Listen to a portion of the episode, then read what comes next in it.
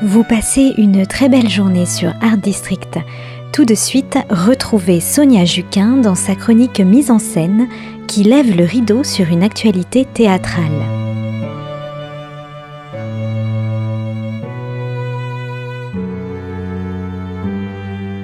Bonjour à tous, cette semaine je vous propose, une fois n'est pas coutume, de vous rendre à la comédie française pour découvrir une bien belle pépite.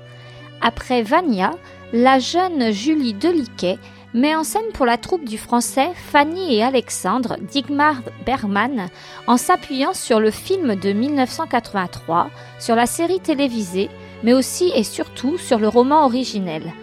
Elle signe une entrée réussie au répertoire avec cette nouvelle production qui frôle la perfection. Un bien bel hommage bergmanien et une véritable déclaration d'amour au théâtre.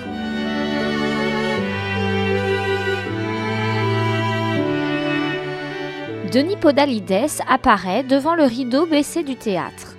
Il remercie le public d'être venu si nombreux et espère que le spectacle de Noël sur la Nativité lui a plu et nous donne rendez-vous pour son Hamlet à la rentrée.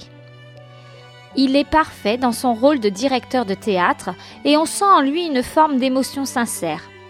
Mais place maintenant aux festivités. On dresse les tables. 18 protagonistes fêtent une fin d'année civile avec beaucoup de joie et de gaieté. Elena a réuni ses trois fils, Oscar, Karl et Gustave Adolphe, mais aussi leurs femmes, leurs enfants et les acteurs du théâtre désormais dirigés par Oscar et son épouse Émilie. On y parle évidemment de grands rôles passés ou à venir. Elena, à la retraite, offre même à sa famille de sang et de cœur un monologue splendide, extrait de La maison de poupée d'Ibsen. Les enfants succombent eux aussi à la tentation de la comédie et supplient leur père de les laisser jouer des gardes, tandis que lui sera le spectre dans Hamlet. Nous voyons d'ailleurs une répétition qu'il fait et où, s'il se montre excellent metteur en scène, se révèle être un piètre acteur. Et nous savons tous qu'il n'est pas donné à tous de jouer un mauvais acteur, mais Denis Podalides excelle. Très vite, il devient désorienté, il ne sait plus où il est, il ne sait plus ce qu'il fait. Attention, coup de théâtre, il est foudroyé d'une crise cardiaque, le rideau tombe.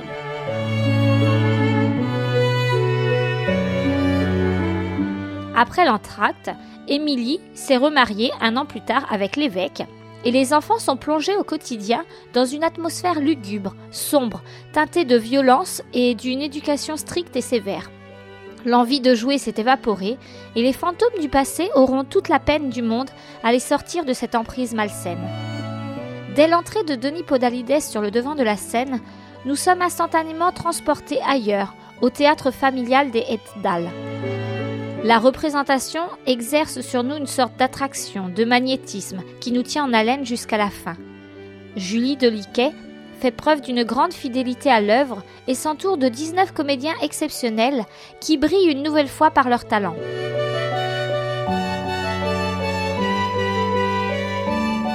Des acteurs jouent d'autres acteurs et la mise en abîme s'opère naturellement. Elsa le Poivre est poignante et illumine le plateau dans le rôle de la veuve, sous l'emprise du démoniaque évêque Edvard Vergerus, qui fait d'elle sa captive et sa chose. Thierry Ancise est d'ailleurs époustouflant dans ce personnage abject et puritain qui nous glace le sang à chacune de ses apparitions. L'actrice avoue que nous, les acteurs, on vous fait souvent croire que notre métier est difficile, mais c'est un mensonge. En effet, nous croyons parfaitement à ce qui se déroule sous nos yeux avec un regard d'évidence et de naturel. Anne Kessler se glisse avec froideur dans la peau de sa sœur, Henrietta. Laurent Stoker, méconnaissable Karl, n'est pas avare en injures vis-à-vis de son épouse Lydia, une Allemande fort patiente, interprétée avec délice par Véronique Vella. Chacun anime la première partie joyeuse ou la seconde plus sombre. Et que dire de Rebecca Marder et Jean Chevalier, incroyables dans les rôles titres Ils marquent une véritable rupture dans le déroulé avec la fin de leur innocence et de leur insouciance à l'entracte. Mais le théâtre de la vie les garde debout et rend leur existence plus supportable. Ils rayonnent de naturel et de profondeur au point de nous troubler.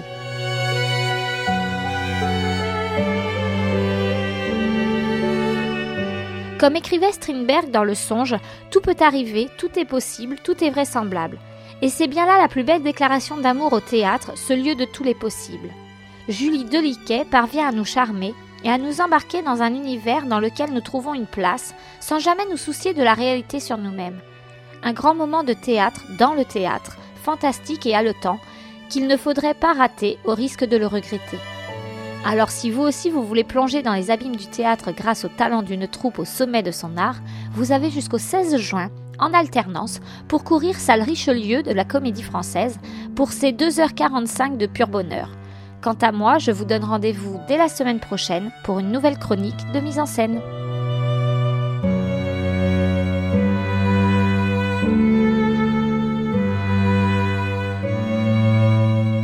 C'était la chronique mise en scène de Sonia Juquin sur Art District, à retrouver le mercredi et le samedi à 9h30 et 15h30.